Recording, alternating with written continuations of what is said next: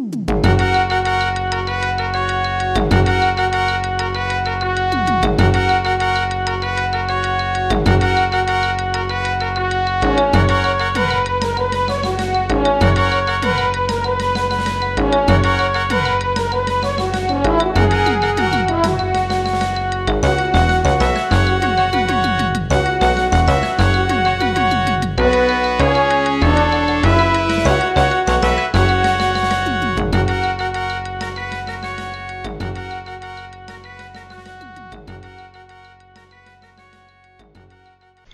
This is Hacker Public Radio.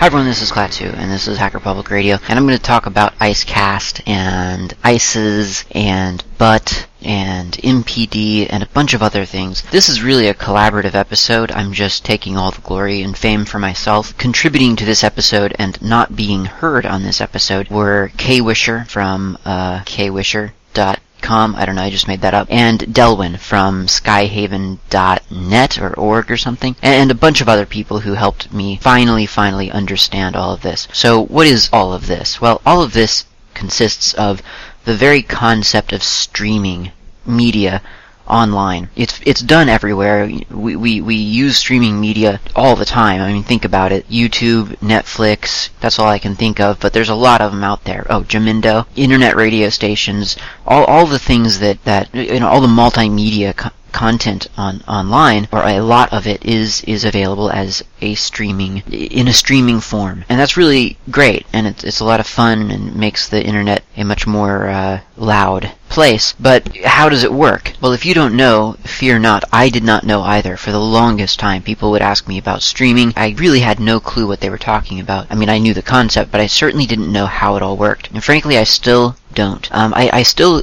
don't have a good notion of what exactly it is that a, a web browser or whatever is latching onto when you're saying, okay, give me this media and just keep it coming. Just keep getting the media as it streams to you. I always want my web browser or my, my whatever I'm using to, to grab media from a network location. I, I want to think that there's this self-contained finite file, you know, some number of bytes that is predictable and I should be able to grab onto that and transfer all of those bytes and bits and then close the connection and that's it. That's that's how it works, right? So how is it that you can open a web browser or a media player or whatever to a, a location on a server that doesn't that doesn't have a finite amount of, of bits or bytes. Uh, how, how does that work? Well, I don't, I don't really know the, the low level of that stuff. I don't know what the, the variables involved are when you're doing that, as opposed to just grabbing a file with some finite predetermined size. Can't tell you. But we're not going to be concerned about sort of the, the technical background and, and, and what's going on behind the scenes. We're going to be concerned about the technical background and what's going on behind the scenes on the server. So client side I don't care about right now. We're going to talk really mostly about the server and how you as a server admin can set up a streaming server, get your content onto the server, and then stream it out so that people can tap into it and listen. And that simil- that that that uh, that example, that simile, I guess, whatever, um, is is very apropos because tapping into a stream, you you think of maybe putting a tap on a, a keg of I don't know coffee or something, or putting a faucet on a pipeline, and and so it's streaming this sort of continuous flow of information or water or or maple syrup or whatever you're tapping into, and and then the faucet that you're using lets you get that content even as it as it continues on by. So I'm going to use that a couple of times because, at least in my mind, it helps understand the, the structure of some of the applications that are playing very important roles on the on the back end.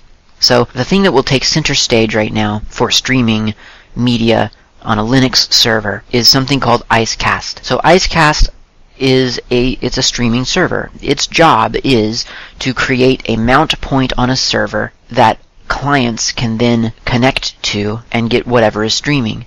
Now what's interesting is that you can start up IceCast and you can run it you can have it all configured and, and start that service, and it can be streaming nothing. Really, it can it can be sort of if you could imagine a, a, a pipeline without anything in it. But there's the conduit, right? So you've got like this this empty stream, that's important to understand because Icecast is kind of an independent piece of this whole puzzle. So the process, the workflow here is to set up Icecast. That creates the conduit for your stream. And then to plug in different components like ICEs or MPD or BUTT or whatever and feed that conduit with actual data that people that people could listen to. Okay, so let's install Icecast then. Obviously the installation is going to depend on what distribution you're running on your server. So if you're running Slackware, you could install it via slackbuilds.org. Uh, go there or use my sport tool sport install icecast will install icecast. Now for the record it's actually icecast 2 that's important not that probably there are that many icecast version 1 packages floating around out there but just know that actually it is icecast 2 and some distributions might specify it as Icecast 2. In fact, I think Debian does. I think if you go to Debian uh, and install it with aptitude install or whatever, apt-get install, whatever you use, I think it's as Icecast 2 that it, it lists. I, I don't remember if they actually have one offered or what, but the name of the package is Icecast 2. Anyway, however you, you get there, yum install Icecast, emerge Icecast, I don't know all the different ways you could possibly do it. Install Icecast. It's not hard on any Linux or BSD distribution. So you do that, you install it, and now you're left with, as is often the case, the executable binary itself, which in this case will probably be in slash usr slash bin icecast or slash usr slash bin slash icecast 2 and then you'll have a bunch of, or at least one, possibly two configuration files. I say at least one and possibly two because again, on Debian where they do that whole thing of dumping some of your config files in slash etc slash default and then the other ones in slash etc slash icecast2, you'll have, you might have more than one configuration file depending on what system you're running. So there are a couple of things that you need to do, certainly, to get this thing up and running. Out of the box, as it is installed right now, if you typed in Icecast 2 or Icecast or whatever, it would fail to launch because there's an enable flag in the configuration file. Now in the Debian version it is in slash etc slash default slash icecast 2 and you need to go into that file specifically and look at the bottom of the file there's an enable equals false you need to set that to true. If you don't set that to true, then when you attempt to start the init script for Icecast, it will fail. In other distributions, this file will be found in the Icecast folder itself in slash etc slash icecast or icecast2 whatever slash icecast.conf. So just look around for that. You should be able to find it pretty easily. It's a small file, and really the only thing you need to change, you, you absolutely need to change, is the enable flag. There's some other options in there, I think, for logging and stuff like that, but, but enable should be set to true. So do that first. So the, the next thing that you can do is look at slash etsy slash icecast or icecast2 slash icecast.xml. That's important because without this configuration file, you'll be running a very, very, very stock configuration of Icecast, and that's not necessarily the most secure or really what you want to do. Okay, so the icecast.xml is a little bit more complex looking than it actually is. It gives you a lot of examples, a lot of things that you could turn on to make a maybe a fancier server than what we really need to do just to get this thing up and running, so we probably won't do that. But a couple of the things to pay attention to would be right up at the top of this file, there are limits that you can set. So you can limit how many connections or clients can actually connect to your Icecast server. Kwisher had us test his streaming server, and I think he was getting 100 clients easily. I don't remember how much RAM he said he had on his box, but he, he wasn't having any issues with 100 clients. I've I've not reached 100 yet myself, I don't believe, and uh, I've got 8 gigs of RAM. It's like a I don't know a dual core AMD of some amount of powerful gigahertz. So I don't know. Um, it's I'd play around with that. I I I, le- I left it at the default value for now. Sources I'm limiting it to two because I only want there to be two sources for this Icecast stream, uh, both of which exist on this same box. So I decided to limit it to just two because that's really all I'll ever need right now. So you can set that and other limits as well, depending on what your needs are. So the next thing is the authentication, and as you might expect, yeah, authentication is kind of important. So the th- this is authentication not for you to sort of log into anything.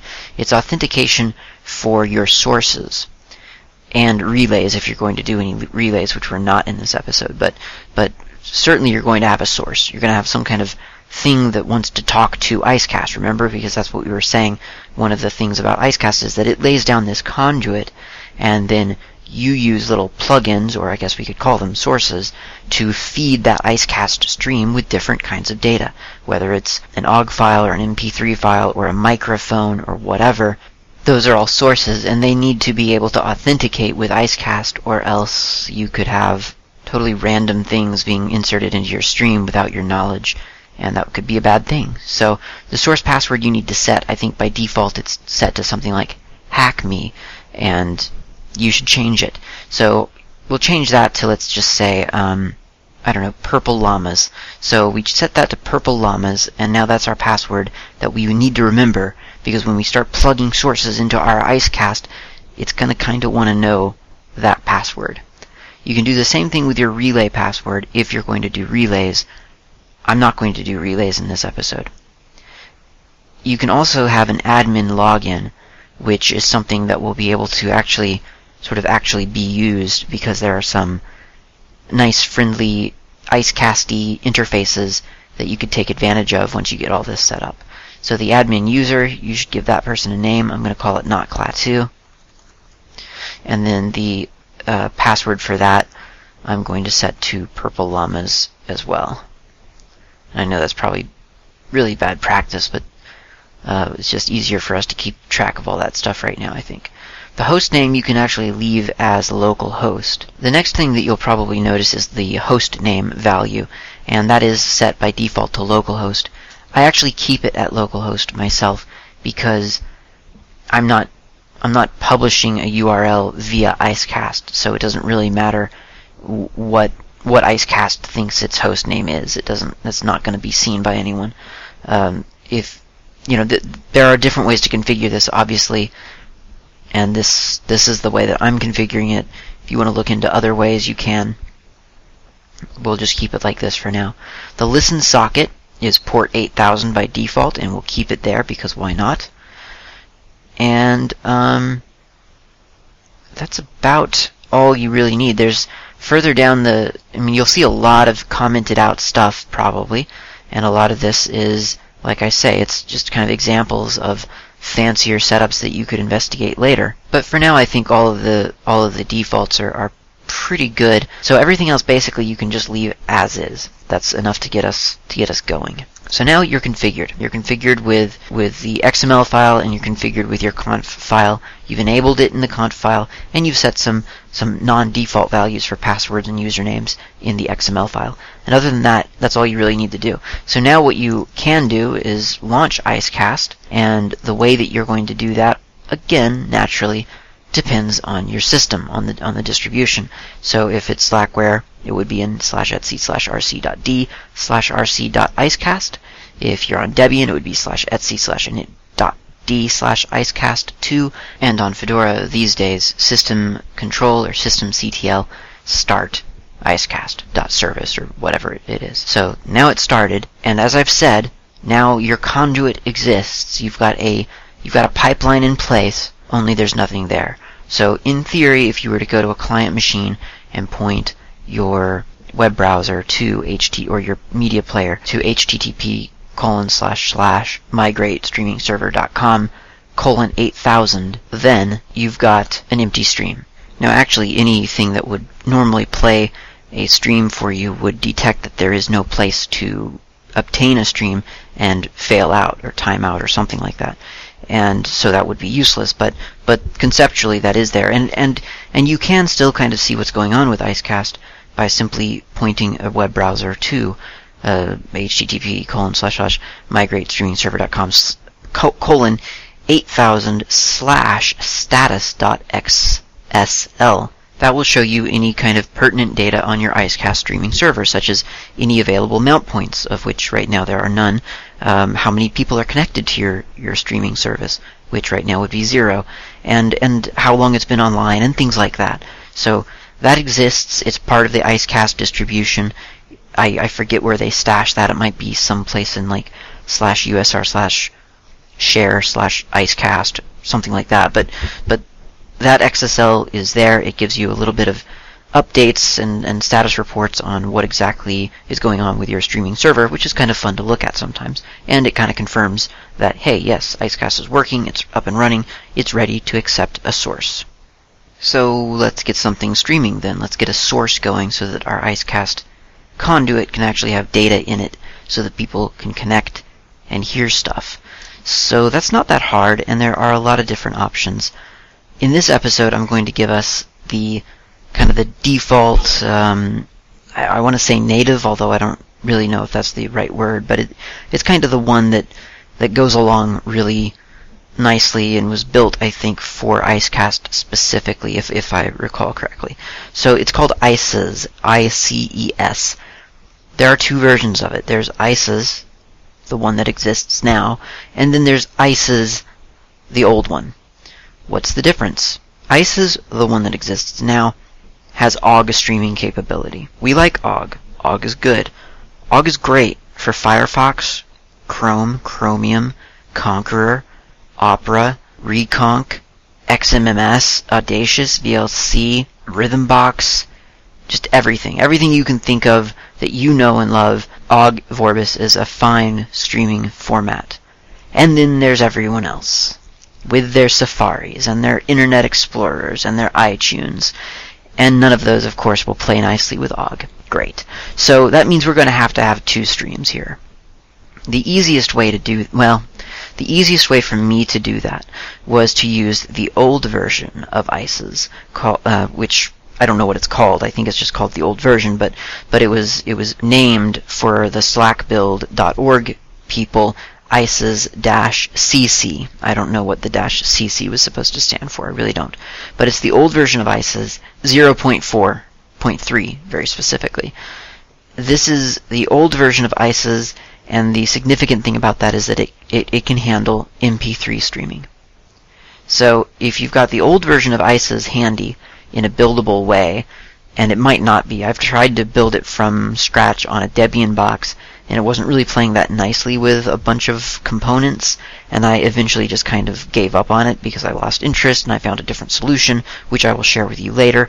But right now we're going to go with ICES. So if you want to do this for real, in real life, you want to have two streams, because otherwise everyone will have to use Firefox or Chrome or Chromium or Opera or whatever you can offer your listeners or VLC to to do OGG streaming correctly.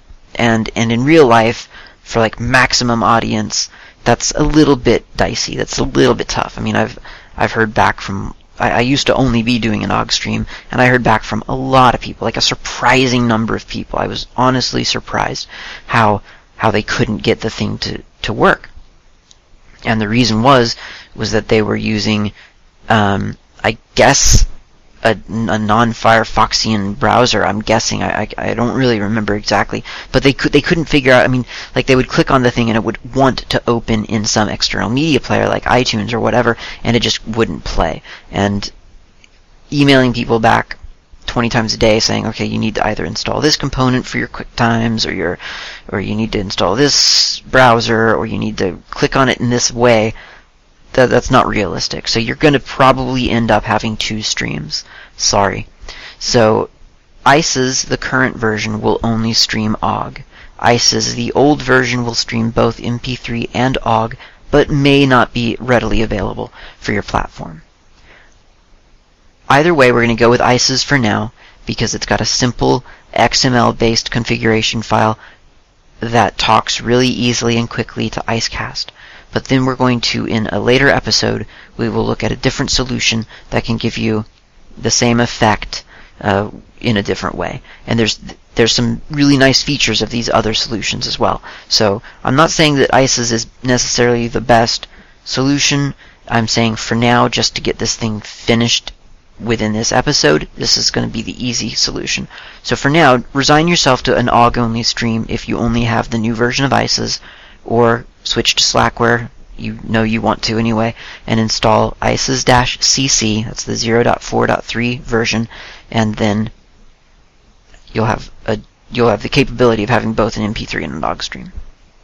Okay, so we're going to keep it simple. We're installing ICES, and you open up the ICES configuration file, which, again, it's obviously going to depend on where your distribution places it. For me, it was just in slash etc slash ices dash cc.conf dot new actually. Um, so you could rename it to just ices-cc.conf and then take a look at it in, in your text editor at Emacs, uh, Nano, Vim, whatever. So right up at the top of this conf file, there's a file value that you need to set. By default, it's called playlist.txt, and frankly, that's good enough. I mean, uh, that's that's what I do. But y- you could name it something else if you want. The the important thing to, to know here is that that's the playlist. That's your master playlist that you will populate with all the names of all the songs that you want to play on your stream, and ICES will look to that file. So you want to kind of either remember the name of this thing or set it to something that you will remember. But playlist.txt seems pretty logical to me. There's a randomize option, which is set by default to 1. I set it to 0 myself. 0 means it'll play through in the order that you specified. 1 meaning that it will randomize your playlist. And there's a couple of different things that you can use to handle all of this, uh, you know, to parse the playlist and stuff like that. There's the built-in engine or, or module, there's Perl, and there's Python. I just left it on built-in. I'm not sure if there are any particular advantages to switching it to something else, but from what I understand, if you're using fancy scripts that are interacting with ICES, then yeah, you might want to change it to something else that you can kind of tap into with different I guess APIs and stuff like that. I set the execution to 1 to make it run as a background process. You may want to leave it at zero for now, however, so that you can see kind of a, a verbose debugging message when you launch ICES, just to make sure that you're getting everything right. But in real life, after I've got everything set up, I set it to one so that it does launch essentially as a, as a daemon. The next value you'll want to set is probably the log, the log folder, the, where, where the logs are going to get dumped in when, when you're daemonizing ICES. By default, it's, it's set to slash temp, and it explicitly says in a comment, don't use slash temp. Um, not really sure the logic there, but that's cool. So change it to something that you feel more comfortable with, and of course that the the, the, the user running ICES is going to have access to so that it can actually write the log file. Otherwise, ICES will not launch properly. So what you might want to do is leave it as slash temp for your first go round, just because obviously it's going to be able to write log files to slash temp. And once you see that it's working and up and running, then choose where you're going to write your log files to. It's probably going to be somewhere in var uh, slash var slash log, and and then make that happen and give it the correct permissions. So maybe start with temp. That's probably the logic. Start with temp just to, for debugging purposes or test testing purposes, and then change it later. That's what I did. The the next thing that you're going to have to set, just going continuing down this configuration file, is the streaming server, the server that ICES wants to connect to. Because I remember I said that IceCast is a conduit, so we have to point ICES to that conduit. We have to tap into that conduit, and this is where we're doing that. So the host name we can leave as localhost because it is. And if you'll recall, the IceCast server, when we were setting the IceCast XML up, we left that as localhost. So localhost, localhost, very consistent. The port um, of that host that, that IceCast or the streaming server is existing on, that's set to 8000 by default, and sure enough, that's what we left it as. And then, of course, the password. And do you remember the password? Yes, the password was purple llamas. Shh, don't tell anybody. Um, so we'll set that to purple llamas. And the protocol, of course, is HTTP. I don't know really a whole lot about changing that from HTTP, although for older versions of IceCast, I guess there was a different protocol. But of course, I just left it on HTTP. Next is the mount point. So you've got IceCast kind of creating this pipeline out to the world, but there's not really anything to latch onto. There's no data there, right? So we need to create a data point, a mount point for, for the browsers and the media players to latch onto and and get the, the data in that stream. By default, it's slash ICES. I, I don't leave it as that because that's just a weird name for a mount point when you're, you know, migrateStreamingServer.com slash colon 8000 slash ICES. That's weird. Uh, you could call it slash MP3. You know, you, you can call it whatever you want to, really. Something that makes sense. You can also, of course, alias it, you know, so that if, if you're listening on port 8000 and someone goes to 8000, then you could just make sure that they end up at that mount point. You can do all kinds of fancy things, but just set it to something logical right now. For this one, ICES-CC, I'll call this one slash MP3, and then later I'll fire up just ICES and call that slash OGG. And then you can do different metadata types of things, like the name of the stream. By default, it's set to, quote, default stream. Not very interesting, so you might want to call it, you know, my cool internet radio station. The genre, you could give it a genre. The description, the URL that you want to point people to if they ever stumble across your your streaming server. They want to know like who you are, where they can go get information, more information. And then very importantly, you need to set the bitrate. 128 is the default. I have personally found that's a little bit high for the, the kind of bandwidth that I have access to. I think I set it to 96 and was pretty happy with it. I think I've even set it lower and have been complacent. You can re-encode it, one for mono or two for stereo, or just leave it to zero for it to not re-encode you can set a different sample rate and how many channels you want. And that's it. That's the end of that configuration file. If you have set all of those values, then you're pretty much ready to go with your ICES streaming source. The problem now is that you have no playlist. So ICES, you could start it, it would run, but it doesn't see any music for it to play. So you need to create a playlist. You can put the playlist anywhere. I've put it in user, local, share, I've put it in the main user's home folder. I've played around with where it's going to go couple of times. You, you can put it wherever. Just make sure that that that it's in a place that ICES, the user running ICES, would be able to access. You know, you don't want to put it into your home folder if you've got 700 permission set on your home folder, right? So make sure that it's something that other users can read. And the playlist is very simple. It's a line one song per per line list of all the songs of all the files you want ICES to play. You're going to want to make sure that you have full paths set in all of your all of the song titles. So make sure you go from the root directory into the next directory into your into your songs or wherever they exist. If they're in slash home slash klaatu slash albums slash pneumatic dark side of the moon slash track one.ogg then make sure that you're giving it that whole path so that ICES can find the songs. You have to remember that ICES isn't going to be run as Klaatu. It's, it's, it's its own process. It's going to be run as whatever the, the maintainers of that package have set it to for you on your system. And so it needs to have access and it needs to know where to look for all the different music that you've got on your system that you want to be streaming.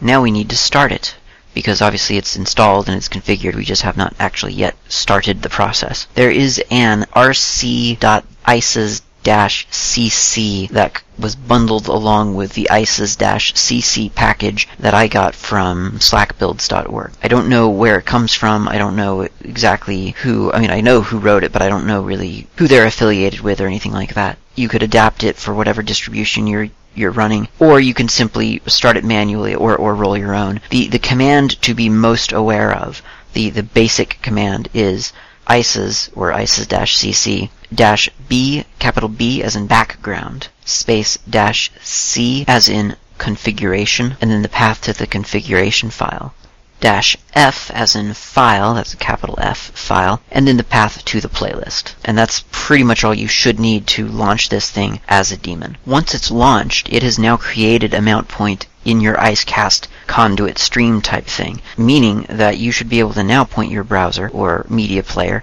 to http colon slash slash migrateStreamingServer.com uh, colon 8000 slash mp3 in my case because that's what I named the mount point in the ICES configuration file. You remember that we just did it a couple of moments ago. So now if people point their browser or their media player to migrateStreamingExampleServer.com colon 8000 slash mp3 they will in fact hear the music on my hard drive that was in my playlist streaming via ICES-CC through IceCast streaming server to the world. And that's it. That's done. Now the other step that you would probably want to take, or at least that I would want to take, is to then set up ICEs without the dash CC, the newer version of ICEs that only supports OGG Vorbis, and use that to create an OGG stream. And that's done exactly the same way. It's not a big deal.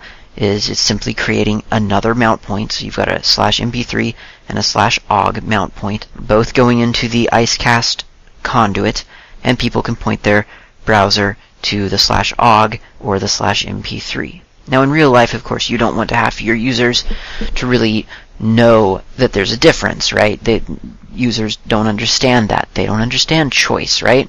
You just want to send them to some place and have their browser figure out that they're that they need an MP3 or that they need an OGG stream, and you can deliver it to them depending on whichever they actually need. So the way to do that, at least the way I did that, is to make a really, really simple web page. It's not complex, and through the magicalness of HTML5, it is really, really simple. And I'll have to post this, I guess, on in the show notes, but it's it's literally like maybe five lines of code.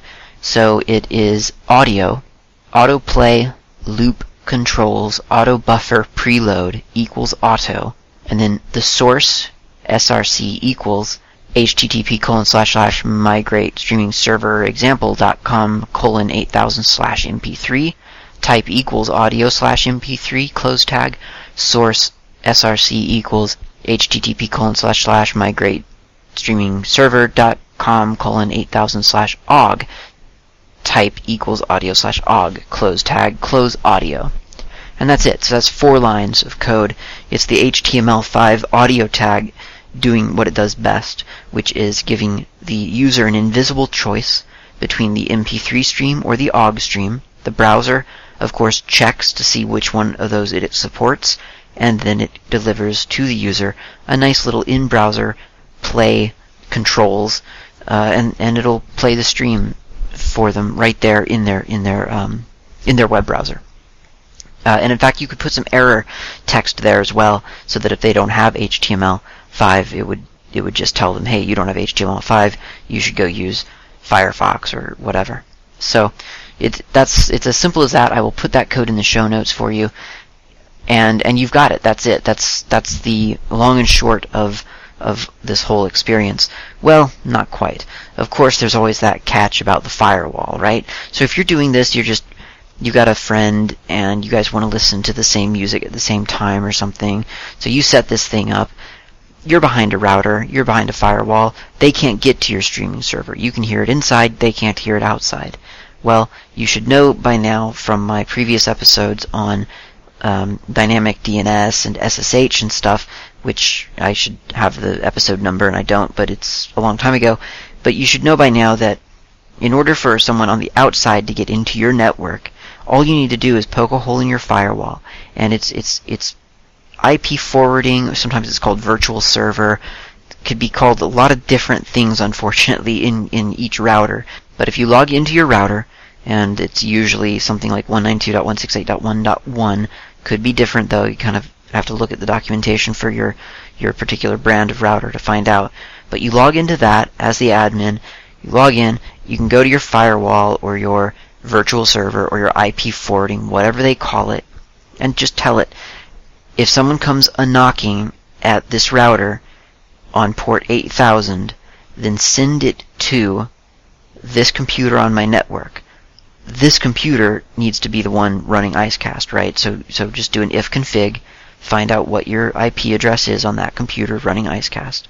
And so you would forward port 8000 from the exterior of your firewall, that is from the outside world, 8000, route it over to that computer. So let's just pretend like that's 192.168.1.11 port 8000 because IceCast is still listening on port 8000. So you're forwarding port 8000 from your world IP address, whatever you get back from the command curl icanhazip.com.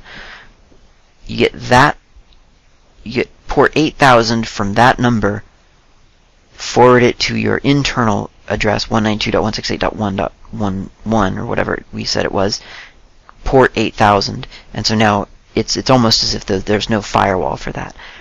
You can do fancier things like change the port number, you know, pick, change the exterior port to something different, like 128 88 and then forward that to port 8000 of 192.168.1.11. However you want to work it, you can do it. Doesn't really matter, but you need to do that if you want the outside world to hear your music. So that's always a consideration. Whatever server you're on, even if you don't have an external firewall, you probably have iptables running or something. So keep that in mind when when testing this out.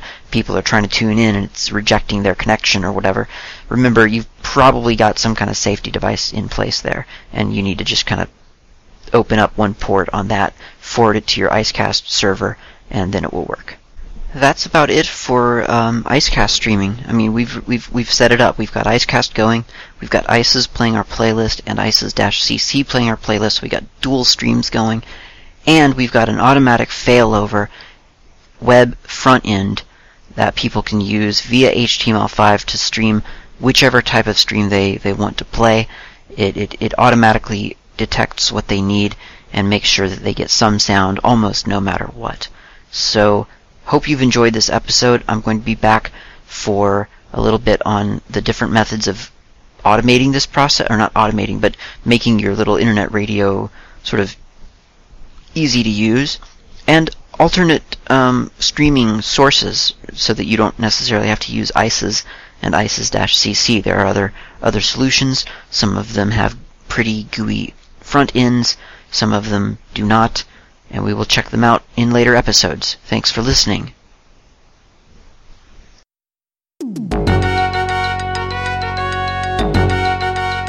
You have been listening to Hacker Public Radio at hackerpublicradio.org. We are a community podcast network that releases shows every weekday, Monday through Friday. Today's show, like all our shows, was contributed by a HPR listener like yourself. If you ever considered recording a podcast, then visit our website to find out how easy it really is. Hacker Public Radio was founded by the Digital Dog Pound and the Infonomicon Computer Club. HPR is funded by the Binary Revolution at binrev.com. All BinRev projects are proudly sponsored by Lunar Pages. From shared hosting to custom private clouds, go to lunarpages.com for all your hosting needs. Unless otherwise stated, today's show is released under a Creative Commons Attribution Share Alike 3.0 license.